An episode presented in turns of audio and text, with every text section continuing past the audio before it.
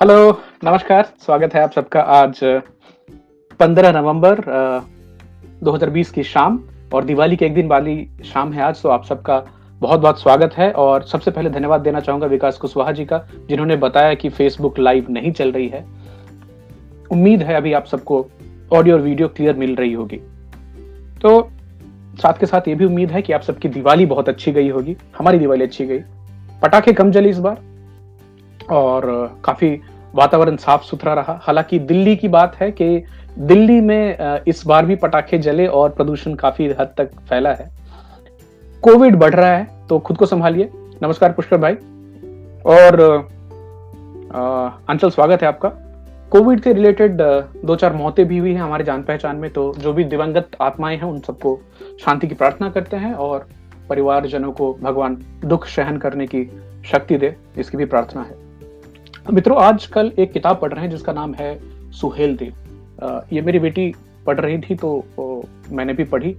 अमीश की सारी किताबें पढ़ चुके हैं। तो ये एक उस राजा की कहानी है जिसने, राजकुमार की कहानी है जिसने भारत में तुर्कमेनिस्तान तुर्की से आए हुए जो मुस्लिम इन्वेडर्स थे, जिसमें गजनी का भी नाम आपने सुना होगा, तो उनसे कैसे अपने देश की रक्षा की और कैसे अपने मंदिरों की रक्षा की, उसकी कहानी है। उसमें सुहेल देव जी के गुरु हैं काशीनाथ जी। तो काशीनाथ जी ने एक दो लाइन बोली उसमें कि ये जो हिंदू धर्म है ये मरना नहीं चाहिए। ये इसलिए नहीं मरना चाहिए कि अगर ये हिंदू धर्म खत्म हो गई तो एक बहुत प्राचीन सभ्यता का जो कनेक्शन है हमारे रियल लाइफ से वो टूट जाएगा, तो ये नहीं होना चाहिए। और साथ के साथ इन्होंने ये बताया कि जो ऑलमोस्ट ये कुछ एक धर्मों में से एक धर्म है जो कि ज्ञान विजडम के ऊपर में बेस्ड है और इसमें एक स्पिरिट ऑफ क्वेश्चनिंग को एनकरेज किया जाता है। आत्मशोधन बोल सकते हैं आप, खुद से सवाल पूछना, नेचर के बारे में सवाल पूछना, भगवान क्या होता है इसके बारे में सवाल पूछना। अक्सर अलग अलग धर्मों में इन सब चीज़ों की आज्ञा नहीं है, बट हमारे यहाँ इस चीज़ की अच्छी खासी आज्ञा है। तो वेदांता में भी अगर आप देखें, वेद जो हमें सिखाते हैं कि हम सब की नेचर एक ही है, हम सब डिवाइन है, हम उस एक परमात्मा के स्रोत हैं और हम सबके अंदर में वो भगवान वास करते हैं। और ये जो धर्म है ये हमें ये खोजने में मदद करता है कि वो अंदर है कहाँ और उसको खोज पाए। तो आज सुबह सुबह ये 14 दिन का जो अंतराल निकला आप सबसे पिछली बातचीत में और आज में, तो मैंने सोचा कि कौन से टॉपिक पे बात करें, क्या बात करें। और फिर मैंने सोचा कि अभी दीपावली गई और छठ आ रही है तो छठ के बारे में कुछ बात की जाए। फिर मैंने खुद से अपनी नॉलेज चेक करने की कोशिश की कि मैं छठ के बारे में कितना जानता हूँ, मैं क्या कुछ और कुछ इसमें जानकारी निकाल सकता हूँ, क्या कुछ और ऐड कर सकता हूँ क्या। तो ये जो एक रिसर्च थोड़ी सी आज शुरू हुई ये काफ़ी इंटरेस्टिंग हो गई। अब इंटरेस्टिंग इसलिए बता रहा हूँ कि आपको ये जानकर आश्चर्य होगा कि छठ की ओरिजिन के बारे में बहुत कम ही जानकारी अवेलेबल है और कोई एक स्रोत तो आपको शायद जल्दी ना बता पाए। तो मुझे कई सारे स्रोतों से ये जानकारी निकालनी पड़ी और उन सब के साथ आपके साथ सामने हाजिर हूँ। कुछ नई जानकारी आपको जरूर मिलेंगी। हम आज बात करेंगे छठ का मतलब क्या है, मना त्यौहार है बट इसके पीछे की इतिहास क्या है, कुछ कहानियां हैं बड़ी इंटरेस्टिंग वो कहानियां, और उम्मीद है आपको उसमें से बहुत सारी कहानियां मालूम होंगी, एक दो नई भी आज मालूम पड़े। राजीव जी, स्वागत है आपका। और एक बड़ी इंटरेस्टिंग एस्पेक्ट है कि ये जो छठ पूजा हम मना रहे हैं और हमारे पूर्व जितने 3,400, 4,000, 5,000 साल से जो छठ पूजा मनाई जा रही है इसके पीछे कुछ वैज्ञानिक कारण भी हैं क्या, कुछ फायदे हैं क्या, तो आज वो भी देखते हैं। छठ, छठ हिंदू पर्व। सूर्य भगवान की पूजा होती है बिहार, झारखंड, नेपाल के तराई वाला इलाके में और पूर्वी उत्तर प्रदेश में भी छठ मनाया जाता है। साथ के साथ जहां भी बिहारियों की पॉपुलेशन थोड़ी ज्यादा है वहां छठ मनाई जाती है। तो अभी कौन से इंपॉर्टेंट शहर है जहां पे छठ मनाया जाता है, जैसे New York, Washington, London, Bangalore, Chennai, Mumbai, Noida, Delhi. तो छठ बेसिकली हर उस जगह मनाया जाता है, फिजी, मॉरिशस, ऑस्ट्रेलिया, जहां भी बिहारी पॉपुलेशन है वो छठ मनाते हैं जरूर। और धीरे धीरे इसकी पॉपुलैरिटी इतनी बड़ी है पूरी इंडिया में लोग जानते हैं कि जैसे मलयाली लोगों को हमें ओनम सेलिब्रेट करने के लिए उनको विश करनी है तो हमें भी जाने अनजाने लोग छठ की सेलिब्रेशन के लिए, उनको मालूम है कि बिहारी हैं तो छठ सेलिब्रेशन होगी, तो छठ और बिहारी दोनों का कनेक्शन बहुत स्ट्रांग है। अभी यहां तक एक और इंटरेस्टिंग बात मालूम पड़ी कि छठ खाली बहुत जगहों पे खाली हिंदू ही नहीं मुसलमान भी मनाते हैं, और ये बड़ी आश्चर्य की बात है। खासकर इसमें एक बताना चाहूंगा कि खासकर मेरा ही जिला जो समस्तीपुर है, वहां पे सराय रंजन नाम की एक जगह है, और सराय रंजन ब्लॉक में बथुआ बुजुर्ग गांव में 15 एक मुसलमान फैमिली हैं जो कि गांव के हिंदुओं के साथ छठ मनाते हैं। उसी घाट पर जाते हैं जहां पे हिंदू साथ साथ पूजा कर रहे हैं। तो ये जागरण की एक न्यूज है जिसका लिंक मैं आप सबसे शेयर करूंगा, आप जरूर देखें उसको। छठ भारत में ही नहीं दुनिया भर में मनाए जाने वाले पर्वों में से शायद सबसे पुराना पर्व होगा, क्योंकि ये वैदिक काल से चला आ रहा है, जो कि 3500 साल ईसा पूर्व की हम बात कर रहे हैं, और इसके पीछे भी विवाद है, इससे पुराना भी हो सकता है। सूर्य पूजन और उषा पूजन का जिक्र आपको छठ में मिल जाएगा, और आप जैसे देखने जाए तो छठ पूजा में सूर्य भगवान की पूजा होती है, संध्या की पूजा होती है, प्रकृति की पूजा है, पानी की, वायु की पूजा है, और साथ में जो हमारी छठी मैया है उनकी ही पूजा होती है। छठ पर्व है कि पूजा है? अब देखिए, छठ पर्व बोलते हैं और हम उसमें पूजा करते हैं। राजीव जी, और कुछ जानकारी हो तो जरूर शेयर कीजिएगा मेरे साथ। और छठी मैया को सूरज भगवान की बहन बताया गया है। हालांकि एक चीज और इंटरेस्टिंग आज के रिसर्च में पता चली कि बहुत सारे हिंदी पूजा पाठ और जो पूजा होते हैं उसमें एक भगवान होते हैं, एक मूर्ति होती है। शायद छठ उन दो चार ऐसे पूजा या पर्व में से एक है जिसमें कोई मूर्ति की पूजा नहीं होती है, और ये आपके और हमारे वैदिक ट्रेडिशन में था, जब ही मूर्ति पूजा उतनी नहीं थी और नेचर की चीजों की पूजा की जाती थी, तब से ये पूजा चली आ रही है। 4 दिन का बहुत ही इंटेंसिव और डिफिकल्ट फेज होता है, जिसमें कि 36 घंटे तो बिना पानी और खाने के रहती हैं। हमारी मम्मी और दादी रहा करती थी, और उन 36 घंटे के फास्टिंग के बाद आपको एक ठंडे, बिल्कुल ठंडे पानी, बिकॉज अभी जो समय है नवंबर का, बिहार में अच्छी खासी ठंडा आ जाती है, यूपी में तो सुबह में 4 बजे 5 बजे में अंधेरे में वो ठंडे पानी में नदी या तालाब में उतरना बहुत ही डिफिकल्ट होता है। और जो पूजा करते हैं उनको पर्वतीन बोलते हैं, हमारे यहाँ पवनी से पवनैतिन भी बोला जाता है। इंटरेस्टिंगली खाली औरतें ही नहीं करती हैं, मर्द भी करते हैं, हालांकि जो प्रोपोर्शन है औरतें ज्यादा करती हैं और मर्द कम करते हैं। राजीव जी लिख रहे हैं, yes, Saptami tithi is the birthday of Surya Dev. बहुत बढ़िया, थैंक यू सो मच।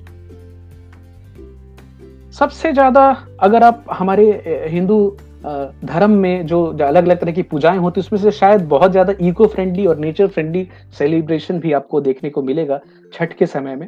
अभी आपसे भी सवाल है और जिसकी जवाब देने की हम भी कोशिश करेंगे कि इसकी शुरुआत कहाँ हुई, कब हुई। तो बड़ी इंटरेस्टिंग स्टोरीज हैं इसके पीछे में। एक स्टोरी है कि अदिति जो देवताओं की माता हैं, उन्होंने छठ पूजा की थी, और एक कथा के अनुसार जो पहला देवासुर संग्राम हुआ था जिसमें देव और राक्षस लड़ रहे थे, तो असुरों के हाथ देवता हार गए थे। तब देव माता अदिति, सारी देवों की जो माता है, उन्होंने एक तेजस्वी पुत्र की प्राप्ति के लिए सूर्य नारायण की पूजा की और छठी मैया की आराधना की, और प्रसन्न होकर छठी मैया ने उन्हें एक पुत्र जिनका नाम आदित्य भगवान था, उनको जन्म हुआ उनका, और जिन्होंने असुरों के ऊपर में देवताओं की विजय दिलाई। और कहते हैं कि उसी समय से देव सेना षष्ठी देवी के नाम पर छठ का चलन चालू हो गया। हालांकि इसके पीछे और भी अलग अलग कहानियां हैं, जैसे महाभारत में कहानी है कि कृष्ण के आदेश पर जब ही पांडव जुए में अपना सब कुछ हार गए तो कृष्ण ने बोला था द्रौपदी को कि आप छठी मैया की पूजा कीजिए, और उन्होंने छठी मैया की पूजा की थी, और बाद में धीरे धीरे पांडव अपनी चीजों को वापस पा पाए। महाभारत में कुंती का भी जिक्र है छठ करने का, और कर्ण, खासकर जो ओडिशा और आसपास के इलाके हैं वहां तो ये अंग देश का, कर्ण अंग देश के थे, तो कर्ण भी सूर्य की पूजा करते थे। छठ का जिक्र बहुत स्ट्रांगली रामायण में है, अब रामायण में ऐसा है कि राम और सीता दोनों ने साथ में फास्टिंग की थी और छठी मैया की पूजा की थी। 14 साल का वनवास काटने के बाद जब भी आए थे तभी उन्होंने पूजा की। और जो जनता थी जिन्होंने देखा कि हमारे राजा और हमारी जो राजमाता हैं वो छठी मैया की पूजा कर रही, तो हम सबको भी करना चाहिए। उसके बाद हिस्टोरिकली बताया गया है कि छठ का प्रेवलेंस और जो प्रचलन है वो बहुत ज्यादा हो गया क्योंकि राम जी ने छठी मैया की पूजा की थी। एक और चीज जो बताना चाहेंगे कि इसके पीछे ये जो किस किस स्वरूप में मनाया जाता है, कैसे कैसे होता है, इसके बारे में थोड़ी बात करेंगे। कार्तिक के अमावस्या की रात को दिवाली होती जो कल रात गई है, तो सबसे काली रात बोलते हैं उसको। उसके 6 दिन बाद षष्ठी 6 और कार्तिक शुक्ल षष्ठी को छठ मनाया जाता है। हालांकि छठ 2 तरह के होते हैं, याद रखिएगा। एक चैती छठ होता है और एक होता है कार्तिक छठ। तो हम अभी जिस छठ की बात कर रहे हैं वो है कार्तिक छठ। और समय ने भी जब छठ किया था तो कृष्ण के पुत्र थे संब ने छठ किया था। अच्छा, ये कहानी जरूर शेयर कीजिएगा राजीव जी। षष्ठी माता जिनकी पूजा नवरात्रा के दौरान की जाती है उनको कात्यायनी भी बोलते हैं, तो ये भी एक कनेक्शन है। छठ का हमेशा एक नेचर से कनेक्शन बहुत सॉलिड रहा है। या तो ये नदी में किया जाता है या गांव में जो पॉन्ड हो वहां किया जाता है। और जो लोग अभी चेन्नई में या मुंबई में है तो अभी जुहू बीच पे भी, वसई बीच पे भी छठ मनाई जाती है। बट रनिंग वाटर सोर्स या एक पानी का जो स्रोत है, साथ में एक ये सोशल पर्व है जिसमें सामाजिक पर्व है। ये एक इंडिविजुअल घर के अंदर होने वाला नहीं, हालांकि भी धीरे धीरे हो गया है, लेकिन मुझे याद है अच्छे से बचपन से हम देखते आए हैं कि छठ मतलब पूरे गांव के लोग एक साथ इकट्ठे होते थे और उसका जो मजा होता था वो अलग ही होता था। एक इंटरेस्टिंग चीज बताऊंगा कि हमारे खुद के पिताजी ने जो पॉन्ड बनाए थे उसमें भी छठ पूजा के दौरान तो घाट होते हैं, तो हमारे यहाँ एक पूरब घाट एक पश्चिम घाट। पश्चिम घाट पे हम लोग रहते थे क्योंकि सामने सूरज भगवान दिखाई देते हैं और हमारे पूरब टोला के जो लोग थे वो पूरब वाले घाट के ऊपर रहा करते थे। तो उस समय हम बच्चों का सबसे फेवरेट खेल होता था अपने रॉकेट को दूसरे घाट तक पहुंचाना। Oh God! और वो रॉकेट कई बार पानी में गिरता था, कई बार दूसरे घाट पहुंच भी जाता था। भगवान माफ करे, बहुत ज्यादा लोगों को उसमें क्षति तो नहीं हुई, लेकिन हाँ ये होता था बच्चों में कॉम्पिटिशन कि मेरी रॉकेट तुम्हारे घाट तक पहुंची कि नहीं। छठ में कुछ चीजों की बड़ी प्रधानता प्रमुखता है जिसमें एब्स्टिनेंस एक बहुत इंपॉर्टेंट है, त्याग करना। त्याग जो है, तो हमारी माताएं बहनें या भाई जो इस पूजा को करते हैं वो ना केवल खाना त्यागते हैं बल्कि लग्जरी त्यागते हैं, कि एक बेड भी त्यागते हैं, एक लोगों के साथ रहना, सेग्रीगेशन जो है वो इंपॉर्टेंट हो जाता है। कि आप जो पर्व करने वाले हैं, छठी मैया का जो पर्व करते हैं, वो बाकी लोगों के साथ नहीं सोते हैं। उनके लिए जो पूजा का घर होता है वहीं पे घास फूस पुआल, धान का जो पुआल होता है उसको डालकर बेड बनाया जाता है और एक कंबल डाल करके उस पर रहते हैं। हमें याद है कि हम जब भी छोटे थे तो दादी के साथ घुस जाया करते थे, बट हमें निकाला जाता था कि नहीं ये दादी का घर है। और बड़ी मीठी प्यारी यादें हैं उस समय से। फास्टिंग बहुत इंपॉर्टेंट होती है इसमें। जो व्रती हैं, जो पवनैतिन हैं, उनका सेल्फ कंट्रोल बहुत ही टेस्ट होता है इसमें। बट जो मेरी मम्मी बोलती हैं या दादी बोलती हैं कि नहीं कोई तकलीफ नहीं होती, आप एक बार उस फॉर्म में, उस मेंटल स्टेट में आ जाते हैं कि आप छठी मैया के समर्पण में हैं, तो आपको ना भूख लगती है ना प्यास लगती है। मैंने आज तक 36 घंटे का फास्ट नहीं किया है, कभी करने की कोशिश करेंगे। राजीव जी लिख रहे हैं, संब को कुष्ठ रोग हुआ था जिसके निवारण हेतु छठ किया था और रोग मुक्त हुए। एंड इट्स ओनली वन पर्व जिसमें ब्राह्मण की जरूरत नहीं होती, कोई सोशल डिफरेंस नहीं होता। बहुत सही बात कही आपने और इसके ऊपर में हम और ज्यादा बात करेंगे। राजीव जी मैं चाहूंगा कि आप औरंगाबाद में देव नाम की जगह है जहां पे सूर्य भगवान की मूर्ति है, उसके बारे में भी जानकारी निकालें। अभी भी है वो और कितनी पुरानी है इसके बारे में बहुत विवाद है उस पर, बट सूर्य का एक मंदिर बिहार में भी है, मोढेरा में है गुजरात में, जिसकी जानकारी लोगों को है, कोनार्क में है ओडिशा में, उसकी जानकारी है। बट बिहार के देव नाम की जगह जो औरंगाबाद डिस्ट्रिक्ट में है वहां भी एक सूर्य भगवान का मंदिर है। और देव में हर साल चैती और कार्तिक छठ में लाखों श्रद्धालु पहुंचते हैं छठी मैया की पूजा करने के लिए। तो एक तो देखिए वो स्टेजेस जो हैं छठ के कैसे होते हैं। तो पहला जो डे 1 होता है उसको बोलते हैं हमारे यहाँ नहाय खाए। नहाय मतलब बेद, खाना मतलब ईटिंग। तो नहा के खाना, या एक दूसरी तरह से इसको अरबा अरवाइन भी बोलते हैं। पापा मम्मी अगर सुन रहे हो तो याद दिलाइएगा मैं गलत तो नहीं उच्चारण कर रहा हूँ। इसमें जो पूजा करने वाले होते हैं, जो पवनैतिन होते हैं, वो सुबह सुबह गंगा जल में स्नान करते हैं, गंगा या किसी नदी के स्रोत में या पौंड में जाके स्नान करते हैं और वहीं से गंगा जल लेकर आते हैं, जिस जल में उस दिन प्रसाद बनता है।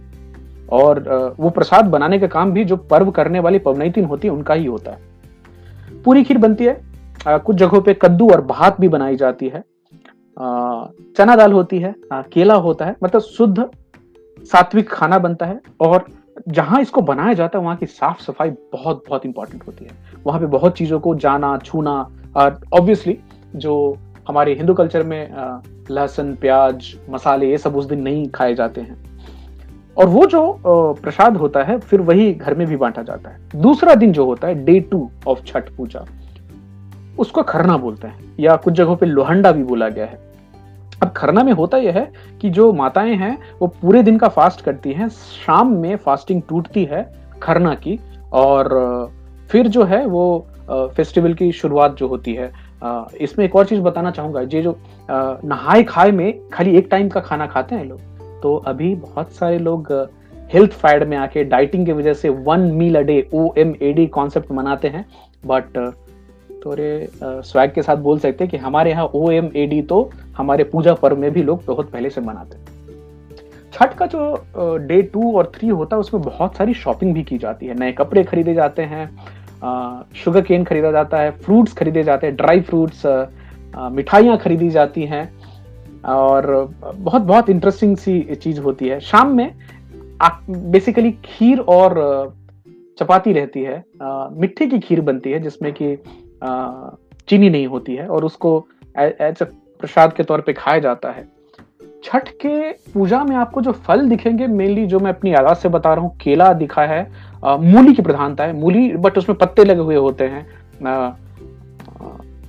फिर ये अदरक होती है जो कि खेत से वैसे ही निकाल के लेके आते हैं जिसमें ऊपर का पौधा भी लगा होता है, हल्दी होती है उसी हालत में, और पान का पत्ता होता है, इलायची होती है, लवंग होता है, कसेली होती है, बड़ी वाली नींबू जो आती है जिसको हम लोग गागर नींबू बोलते हैं वो रहती है। और इनफैक्ट जो डे 2 के रात को जो खाना खा लिया है उसके बाद से जो पूजा करने वाली जो पवनैतिन होती है वो 36 घंटे का उपवास रखती है बिना पानी के, जिसको निर्जला भी बोला जाता है। और पता नहीं कैसे करते हैं बट ये सालों साल से चली आ रही है प्रथा। तीसरा दिन जो होता है जिस दिन संध्या अर्घ होती है, बट इसकी एक इंटरेस्टिंग चीज है, तीसरे दिन की शुरुआत जो हमें याद है कि छठ आज शाम को होने वाली है, तो सुबह सुबह जब उठेंगे तो घर में एक अच्छी सी खुशबू आती रहेगी, क्योंकि घी में बहुत सारे हमारे खजरी बोलते हैं बट ज्यादातर बिहार में ठेकुआ बोला जाता है, ठेकुआ बन रहा होता है। ठेकुआ इसलिए बोलते हैं कि एक लकड़ी का सांचा होता है उसके ऊपर में उसको ठोक के बनाते हैं, इसलिए ठेकुआ बोला जाता है। बेसिकली ये मोटा पीसा हुआ आटा होता है गेहूं का, और इसकी तैयारी वो पापा मम्मी सुन रहे होंगे बताएंगे, नहाए खाए के समय से शुरुआत हो जाती है। गेहूं को बहुत अच्छे तरह से धोना है, उसको बहुत अच्छे तरह से सुखाना होता है, और बहुत प्रोटेक्ट करके रखना होता है कि उसमें और कुछ अशुद्धि ना आ जाए। फिर उसको मोटा पीसते हैं, फिर बाद में चीनी और घी के साथ मिलाकर बाद में उसको क्रिस्प डीप फ्राई किया जाता है घी में। तो जब भी बचपन की याद है कि सुबह सुबह आप उठें, बड़ी अच्छी खुशबू आती है, लेकिन यहाँ तकलीफ यह है कि आपको खाने को नहीं मिलेगा, क्योंकि अभी जब तक पूजा नहीं हो जाए छठी माता के प्रसाद में से कुछ भी चीजें पूजा खत्म होने तक कोई नहीं खा सकता। तो बच्चों के लिए और हमारे लिए बड़ा एक चैलेंजिंग होता था कि अपने आप को टेम्पटेशन रेसिस्ट कर पाना। बट बहुत अच्छी याद है कि आप सुबह उठेंगे तो देखता था मम्मी है, सोहन है, दादी माँ और सब लोग मिलकर के वो बहुत सारा ठेकुआ खजूरी जो हम बोलते हैं वो बनता था, क्योंकि बांटा भी जाता है प्रसाद बहुत ज्यादा लोगों में। विकास जी लिख रहे हैं all green and leafy seasonal things used for prasad. बिल्कुल सही कहा आपने, मुझे जो मोटा मोटा याद है वो सब मैं बता रहा था आपको। तो तीसरा दिन जो शुरुआत होती है, जो संध्या अर्घ जिस दिन होता है, उस पूरे दिन तो मतलब प्रसाद की तैयारी चल रही होती है, ठेकुआ बन रहा होता है।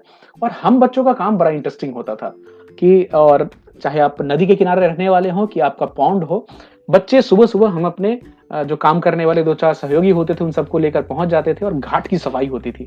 घाट की सफाई में आपको जंगल हटाना है, पेड़ पौधे हटाने हैं, सीढ़ियां बनानी है जिससे होकर के पूजा पाठ करने वाली जो पवनैतिन है वो उतर सकें, और केले के थम काट के केले का पूरा पूरा पौधा जाके हम गाड़ते थे उसको और फिर सजाते थे। पूरे घाट को सजाना है आपको, लाइटिंग करनी है। बाद में लाइटिंग आई, पहले तो हम अशोक के पत्ते और क्या क्या चीजें से उसको सजाते थे। फिर बैरिकेडिंग करते थे कि बीच में एक जगह छोड़े जहाँ से मम्मी नीचे या दादी नीचे उतर कर जा सके पूजा करने, बाकी को घेर कर रखते थे। पानी होता था और पानी कभी कभी गहरा भी होता था। राजीव जी लिख रहे हैं धैर्य की परीक्षा हमारी भी होती है।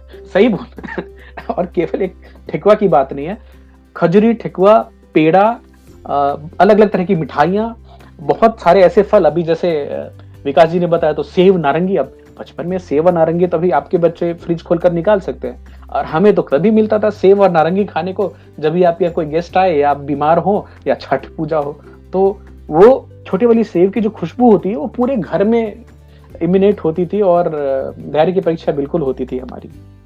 तो एक और नजरिया जो मैं छठ में लाना चाहूंगा कि ये एक इंडिविजुअल इंसान का, ये एक परिवार का पर्व नहीं होकर के ये एक सामाजिक पर्व था, क्योंकि एक पूरे नदी के घाट की तैयारी, पूरे रास्ते में से जंगल हटाना, काटना, इसमें बहुत सारा श्रम लगता था। It's a very labour intensive process जिसमें पूरे समाज का एक साथ मिलना बहुत बहुत इंपॉर्टेंट है। और अभी तो जनरेटर लगते हैं, बिजली की लाइटिंग लगती है, बहुत सारी चीजें की जाती हैं। मैं बचपन की यादें आप सबको बता रहा था। शाम की जो अर्घ्य होती है वो एक्चुअली हम काफी इंटरेस्टिंग होता है, हम लोग शाम को ही तैयारी कर लेते हैं, और जिसको जो शाम का जो पर्व होता है जिसको तीसरे दिन संध्या अर्घ के नाम से भी जानते हैं, कार्तिक शुक्ल अष्टमी को मनाया जाता है।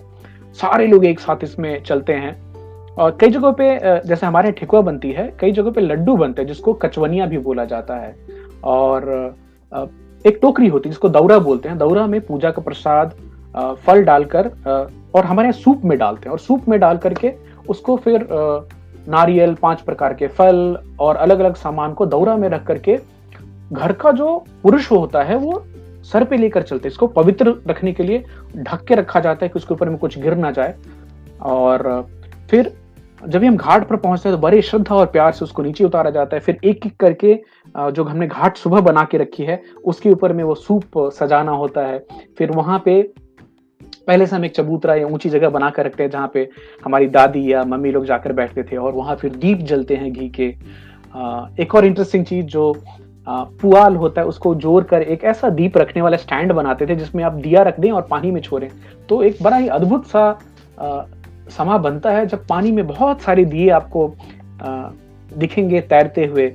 और उस समय जब भी फिर संध्या में जो भगवान सूर्य जब भी डूबने वाले होते हैं तो डूबते सूरज की पूजा होती है, और आपकी और हमारी जो मम्मी और दादी हैं वो उनको अर्घ्य देती हैं। उस समय में पानी चढ़ाना होता है, बहुत सारी धूप, दीप, अगरबत्ती, एक बड़ा ही फैंटास्टिक सा एरोमेटिक माहौल होता है। और हम बच्चे जो थे, अभी मैं बच्चा नहीं हूँ, बट हमारे लिए सबसे इंटरेस्टिंग चीज होती थी दिवाली से ज्यादा क्रैकर्स हम छठ पे चलाते थे। तो एक बार छठ की पूजा शुरू हुई, हम बच्चे अपना सारा झोला, बोड़ा, जितना भी पटाखा होता है वो लेकर कंपटीशन में उतर जाते थे, कितने बॉम्ब छोड़े, कितने रॉकेट मारे। हालांकि एक चीज और बताना चाहूंगा कि ये जो छठ की जो पूजा है उसमें एक अन्न है जो कि केराव के दाने, जो अभी मुझे मम्मी को खुशी हो गई जान करके, मटर के दाने थोड़ा छोटा होता है, वो टोकरे में लाया जाता था और संध्या के अर्घ में सूरज देव को अर्पित नहीं की जाते, इनको कल सुबह के लिए रखा जाता है। और मुझे ये भी याद है कि असली प्रसाद करके यही 1-2 हमें प्रसाद में मिला करता था। तो शाम को एक बार ये पूरा फेस्टिवल खत्म होता है, सूरज डूब जाते हैं, फिर हम सब अपने अपने घर आ जाते हैं। हालांकि जिन लोगों का गंगा किनारे घर है और गंगा में छठी मैया की पूजा होती है वो लोग रात को अक्सर वहीं घाट पर ही सो जाया करते हैं। और सोचिए कितनी ठंडी होती है उस ठंडी में, और रात भर छठी मैया के गीत गाए जाते हैं। विकास जी लिख रहे हैं as per best of knowledge in Chhath puja we pray to sunset as well as rising sun, elsewhere we pray rising sun only. आपने बहुत अच्छी बात की, और इस बात का अक्सर जिक्र होता है कि डूबते सूरज की पूजा बहुत कम जगह की जाती है। हम इसकी भी बात करेंगे आज, विकास जी साथ रहिएगा हमारे। तो जो नदी में पूजा करने वाले लोग हैं वो तो रात को भी घाट पर रह करके पूजा करते हैं। और रात को वहीं रह जाते हैं। बट हमारे यहाँ जो प्रथा थी कि हम पोखर में पूजा देखने वाले लोग हैं, तो हमारा वो दौरा उठ करके आ जाता था, हम सब भी घर आ जाते थे फिर रात को सारे। और चूंकि छठ पूजा एक ऐसी पर्व है जिसको यूपी, बिहार के लोग, नेपाल के लोग कभी मिस नहीं करेंगे, तो पूरी एक्सटेंडेड फैमिली आपकी इकट्ठा होगी। और हम बच्चे, अगर नानी के घर में हो तो 20-25 बच्चे होते थे, बड़ी धमा चौकड़ी होती थी। पापा बोले अंकुरी कहते हैं, बिल्कुल सही पापा। और एक माहौल जो बनता है, तो रात भर धमा चौकड़ी की। और एक और चीज है, 3-4 बजे सुबह में उठना है, तो उसकी भी तैयारी 1-2 बार झक्का लगने के बाद ही उठते थे, जल्दी तो नहीं उठते थे।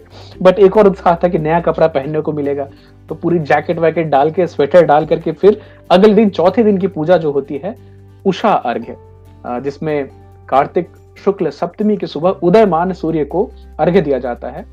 और ये होता है भाई साहब सबसे डिफिकल्ट वाला, क्योंकि अक्सर जो हमारी बचपन की याद है इसमें ठंड बड़ी होती है। हम सब तो जैकेट क्या क्या पहन के होते थे, और हमारी दादी या मम्मी एक साड़ी में जब भी उस ठंडे पानी में उतर कर और इंतजार करते हैं कि अभी सूर्य भगवान निकलेंगे। Really tough.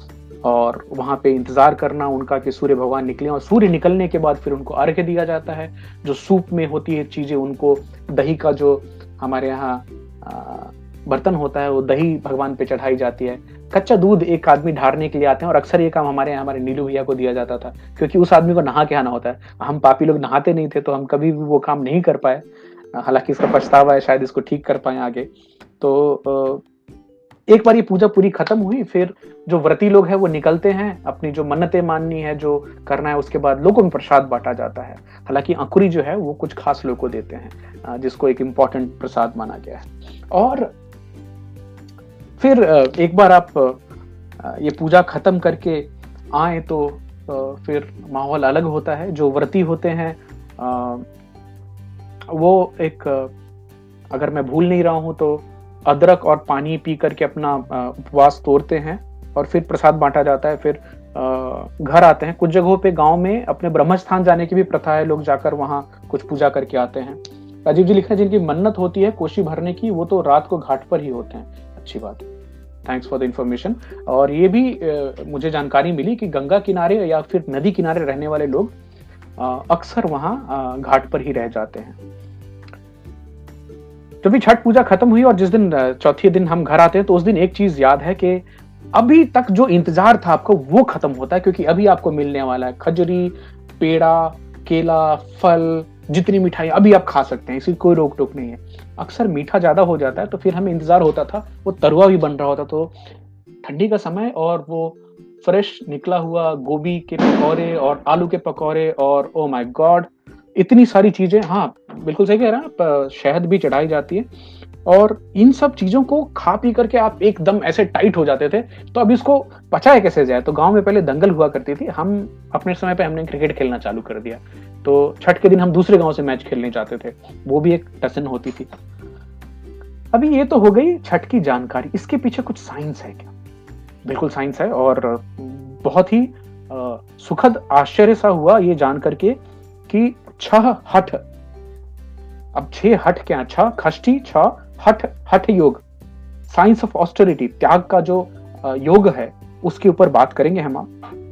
इसमें एक ये जो प्रोसेस है जिसमें कि बहुत ही शक्तिवान जो सूरज की एनर्जी है, सौर ऊर्जा है, उसको 6 स्टेप्स में कैसे अपने शरीर के अंदर लाया जाए। तो छठ के पीछे की जो विज्ञान है उसको समझने की कोशिश करते हैं। Conscious cosmic solar energy infusion technology, जो भगवान सूर्य की जो ऊर्जा है उसको चेतन मन से कैसे आप अंदर इसको ला सकते हैं, वो स्टेप बाय स्टेप देखते हैं। तो जब भी आप व्रती लोग फास्टिंग कर रहे होते हैं और एक बड़ा डिसिप्लिन सा एनवायरनमेंट होता है जिसमें आपको त्याग करना होता है, आपको अपने परिवार का भी त्याग करना होता है। आप अपने बच्चों के साथ, अपने पति के साथ, अपनी फैमिली के लोगों के साथ ना रह के एक अलग रहते हैं घर में, और 36 घंटे की फास्टिंग है, पानी भी नहीं पीना। तो सॉरी, एक तरह से detoxification of mind, body and soul होती है। आपका शरीर जो है वो साफ होता है। ये एक तरह से हमारे जो पूजा करने वाले लोग हैं उनकी बॉडी और माइंड को तैयार करता है कि आप सूर्य से मिलने वाली जो ऊर्जा है उसको एक्सेप्ट करने के लिए तैयार हो पाए। फिर जो कि अभी के साइंटिफिक लॉजिक में जो हिंदू धर्म के जानकार लोग हैं उनका बोलना है कि आधे पानी में खड़े होकर के और सूर्य भगवान का इंतजार करना, उस समय जो शरीर से जो एनर्जी लीक होती है वो कम हो जाती है और जो प्राण वायु है वो सुषुम्ना नाड़ी में आगे बढ़ती है, which you can call it a psychic channel of spine. वो हमारे स्पाइनल कॉर्ड से ऊपर आती है। काफी कॉम्प्लेक्स सा सब्जेक्ट है कुंडलिनी का, उसमें मैं नहीं जाना चाहूंगा, मोटा मोटा ये बताता हूँ। सूरज आप जब भी उस अवस्था में होते हैं कि आप इंतजार करें कि सूर्य भगवान आपको नजर आएंगे, उस समय जो सूर्य की किरणें हैं, और सूर्य की किरणें जब भी आपकी रेटिना से होते हुए, आंख से होते हुए, ऑप्टिक नर्व से होते हुए तीन अलग अलग ग्रंथियों को जाती है, पीनियल ग्लैंड को जाती है, पिट्यूटरी ग्लैंड को जाती है और हाइपोथैलेमस को जाती है। और भाई साहब, पीनियल, पिट्यूटरी और हाइपोथैलेमस को ही त्रिवेणी कहा गया है, त्रिवेणी कॉम्प्लेक्स। तो आपकी जब भी त्रिवेणी कॉम्प्लेक्स एक्टिवेटेड है और उस समय जो सूर्य की ऊर्जा अंदर आ रही है, और एक्टिवेटेड त्रिवेणी कॉम्प्लेक्स हमारे स्पाइन में, हमारी जो कुंडलिनियां हैं उनमें सूर्य की एनर्जी को, सौर ऊर्जा को स्थापित करती है। और यहाँ तक ये मानना है जो धर्म के जानकार लोग हैं उनका, और जो साइंटिफिकली बेंट माइंड के हैं उनका भी, कि बिलीफ है कि अगर स्टेप बाय स्टेप ये 6 स्टेप्स को करने से एक इंसान अपने कुंडलिनी शक्ति को भी जगा सकता है। इसकी जानकारी मुझे नहीं थी, तो ये आज की रिसर्च में पता चला है। राजेश बोलते हैं रोल की चटनी भी बनाई जाती है, बहुत सही पापा, बिल्कुल सही कह रहे हैं। जमीन पर पुआल और कंबल बिछाकर सोते हैं, वो भी अलग। तो दादी का याद है सीढ़ा घर में उनका अलग सोना, और नहीं भूल सकता उसको। एक और चीज जो आज की रिसर्च में जो राजीव जी भी बता रहे थे कि इसमें एक ऐसी पूजा है छठ पूजा जिसमें आपको ना मंदिर की जरूरत है ना एक पुजारी की जरूरत है। ये डायरेक्ट कनेक्शन है सीधा इंसान का अपने भगवान से, और वो भी भगवान कौन सा जिसको आप देख सकते हैं, सूर्य भगवान। बाकी शायद भगवान आपको ध्यान लगा के देखना पड़े, वो सामने सूर्य दिख जाते हैं। तो सूर्य की पूजा होती है उस दिन, और साथ के साथ सूर्य की 2 पत्नियां हैं उनकी भी पूजा होती है। उनका नाम है उषा जो कि सुबह वाले अर्घ्य में होती है, और प्रत्युषा जो शाम की पूजा होती है उनमें। छठ को फेस्टिवल ऑफ क्योर भी बोला जाता है। ऐसा क्यों? क्योंकि डायरेक्ट सोर्स ऑफ सनलाइट और वो लेना कैल्शियम एब्जॉर्प्शन में बहुत बहुत यूजफुल माना गया है इसको। विटामिन डी के लेवल्स बहुत इंक्रीज होते हैं। एक और चीज याद रखिएगा, जब पवनैतिन जो होते हैं वो 36 घंटे की फास्टिंग करके उस स्टेज में होते हैं, 36 आवर फास्ट अभी साइंस बता रही है कि आपकी इम्यून सिस्टम को रीसेट करता है।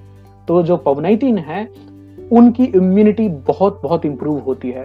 साथ के साथ जो मेरे रेगुलर श्रोता हैं उनको ये भी पता है कि तब तक 36 घंटे में आपकी बॉडी में कीटोसिस चालू है, ऑटोफेजी चालू है, आपकी शरीर फैट्स को इस्तेमाल कर रही है ना कि ग्लूकोज को। तो आप ऑलरेडी एक बहुत ही अच्छी हालत में हैं, और इसीलिए अभी ये भी समझ में आ रहा है कि once you get into ketosis आपको भूख नहीं लगती, क्योंकि आपके बॉडी ने स्विच कर लिया है ग्लूकोज कंजम्पशन को छोड़ के कीटोन्स को कंज्यूम करना, फैट्स को कंज्यूम करना। तो कोई मंदिर नहीं जाना है, सीधे जो एलिमेंट्स हैं उनसे हमारा आपका संपर्क होता है। यहाँ पे वापस याद दिलाना चाहूंगा कि सूर्य के कुछ मंदिर हैं भारत में। कोनार्क में है जो कि 1255 सीई में बना था सूर्य मंदिर। मोढेरा गुजरात में है जो 1026 से 1027 सीई में बना था। साथ के साथ राजीव जी आपको मैंने बताया देव नाम की जगह है औरंगाबाद में, जहाँ पे बिहार में भी एक मंदिर है। ऋग्वेद में भी छठ और सूर्य पूजा के संकेत मिलते हैं।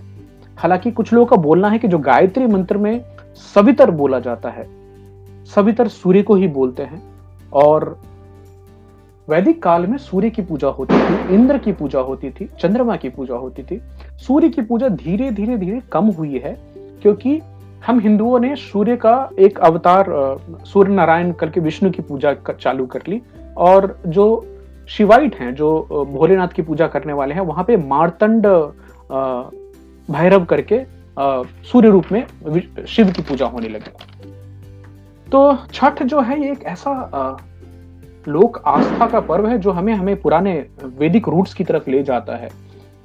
वापिस इसलिए बोलना चाहूंगा कि इसमें कोई मूर्ति की पूजा नहीं होती, कोई मंदिर नहीं है, कोई पुजारी नहीं है। जो आप हैं भगवान के अंश हैं, आप सीधे अपने भगवान से डायरेक्ट कनेक्शन लगा सकते हैं। और आज की बात में ये जानकारी निकली कि ये कितना पावरफुल प्रोसेस है जिसमें कि सोलर एनर्जी को डायरेक्टली अपने अंदर लेकर आना। और इसीलिए आप अभी बचपन की यादें गौर करता हूँ कि लोग दौड़ कर पवनीति का आशीर्वाद लेने जाते थे। अब इसके पीछे अगर आप लोग इजाजत दें 2 मिनट में खाली बताना चाहूंगा कि 6 स्टेप जो हैं, खष्टी, छह हठ, 6 austerity yoga methods. First, number 1, आप राजीव जी बिल्कुल सही बोल रहे हैं, सविता सूर्य ही हैं। और मैंने आज ही एक विवेकानंद जी का गायत्री मंत्र का विश्लेषण ट्वीट किया था, तो ये भी संयोग की बात है। तो स्टेप नंबर 1 है detoxification of body and soul. जब भी माफ कीजिए, हमारी माताएं बहनें जब भी फास्टिंग करती हैं तो उनकी बॉडी और सोल डिटॉक्सिफाई होती है, पवित्र होती है। पानी में खड़े होना, अर्घ्य, ये सुषुम्ना नाड़ी को जागृत करता है। स्टेप नंबर 3, त्रिवेणी कॉम्प्लेक्स, जिसमें पीनियल ग्लैंड, पिट्यूटरी ग्लैंड और हाइपोथैलेमस, आपके रेटिना से जो सूर्य की ऊर्जा जा रही है ऑप्टिक नर्व के थ्रू, उससे एक्टिवेट होती है। Triveni complex activation step number 4, जिसमें कि सूर्य की जो ऊर्जा है, जो कॉस्मिक एनर्जी है, वो आपके अंदर आती है। 5वां, कुंडलिनी शक्ति, जो त्रिवेणी कॉम्प्लेक्स उसको अराइज करती है। तो एक ट्रांस वाली स्टेज में जो पूजा करने वाले लोग चले जाते हैं, उनको ठंड नहीं लगती उस समय। ये बड़े आश्चर्य की बात है कि आप हम कंबल जैकेट डाले रहते हैं, बट वो पूजा करने में इतने ध्यान भग्न होते हैं कि मम्मी दादी सबका बताना है कि उस समय उन्हें ठंड का अनुभव नहीं होता, क्योंकि उनके अंदर में वो कॉम्प्लेक्स ऑलरेडी एक्टिवेट हो गई है। और छठा, आखिरी चीज है purification of body and soul, जिसमें जो शरीर की एनर्जी है वो रिवाइव होती है। और जो कॉस्मिक एनर्जी इन्होंने खुद एब्जॉर्व की है, वो आशीर्वाद के तौर पे पूरी यूनिवर्स में बांटते हैं। तो यहाँ तक कि आज की रिसर्च में ये भी देखा हमने कि हमारे जो वैदिक ऋषि मुनि थे, वो बिना खाए पिए खाली सूर्य की ऊर्जा से जीवित रहते थे, लगातार जीवित रहते थे। तो साधारण लोग उस कठिन तपस्या को कैसे अपने जीवन में एटलीस्ट 1-2 बार कर पाए, शायद इसके लिए छठ बना। बट जो ऋषि मुनि हैं वो अपनी तपस्या से सूर्य की ऊर्जा पर ही सही सीधे सीधे रह सकते हैं। तो जिन लोगों की गूढ़ जानकारी है कुंडलिनी के बारे में, बाकी चीजों के बारे में, बहुत बहुत बधाई उनको। मुझे जो आज हिंट मिली है, आज कुछ नई जानकारियां मिली हैं, इसको मैं थोड़ा और आगे बढ़ाऊंगा और सर्च करूंगा और डिटेल में जाने की कोशिश करेंगे। बट उम्मीद है आप सबको छठ के बारे में आज इंटरेस्टिंग चीजें, कुछ नई जानकारी मिली हो। और आप सबको बड़े दावे के साथ बोलना चाहता हूं कि ये अभी तक का छठ के ऊपर में सबसे डिटेल्ड YouTube का वीडियो होगा। तो आप सब इसको अपने फैमिली, फ्रेंड्स और सारे लोगों में शेयर करें। जो लोग पॉडकास्ट सुनना चाहते हैं, पॉडकास्ट सुने। साथ में साथ आपको ये भी याद दिलाना चाहूंगा कि गाना पे, स्पॉटिफाई पे इंडी मसाला करके हमारा पॉडकास्ट पहले से चल रहा था, अभी आप उसको जियो सावन पर भी सुन सकते हैं। YouTube चैनल ऑलरेडी चालू है, तो आप वहां भी कभी भी इन वीडियोस को देखना चाहें तो आप जाकर देख सकते हैं। एक चीज जो मैं खुद से करता हूं पॉडकास्ट में या YouTube में, मैं वीडियो स्पीड बढ़ाकर 1.5 कर देता हूं। तो अभी जो नॉर्मल भाषा में जितनी स्पीड से बात करें वो डबल हो जाती है, 1.5 गुनी हो जाती है, तो आप जल्दी ज्यादा चीजों को सुन पाएंगे। आप सबका बहुत बहुत शुक्रिया, धन्यवाद। Vikas Kushwaha ji, thank you so much. Pushkar भाई, थैंक यू। राजीव जी, बहुत बहुत शुक्रिया आपके कमेंट्स और ज्ञान के लिए। एक मंदिर कश्मीर में भी है जिसे राजा ललितादित्य ने बनवाया था, जिसमें बहुत बार तोड़ा गया, अब सिर्फ भग्नावशेष ही है। एक मंदिर झारखंड में भी है। बहुत अच्छी जानकारी, thank you for sharing that. Thank you पापा विकास जी, आपके कमेंट्स बहुत अच्छे थे, thank you so much for that. Thank you my health care also for joining and sharing your feedback and comments. बहुत बहुत शुक्रिया आप सबका। और जो भी लोग इंस्टाग्राम पे जुड़े हैं, आप सबका भी बहुत शुक्रिया। तो कल एक और अगले सैटरडे को मिलते हैं एक नए इंटरेस्टिंग टॉपिक से। और मैंने एक्चुअली मिस किया आप सबसे बात करना ये 14 दिनों तक, तो ज़्यादा इंतजार नहीं है। सैटरडे को फिर मिलते हैं एक नई टॉपिक के साथ। आप सबका आशीर्वाद ऐसे ही बना रहे, नई नई जानकारियाँ आप सब तक लेकर आते रहेंगे। So thank you very much for joining. Stay safe, अपना ख्याल रखिए। Bye bye.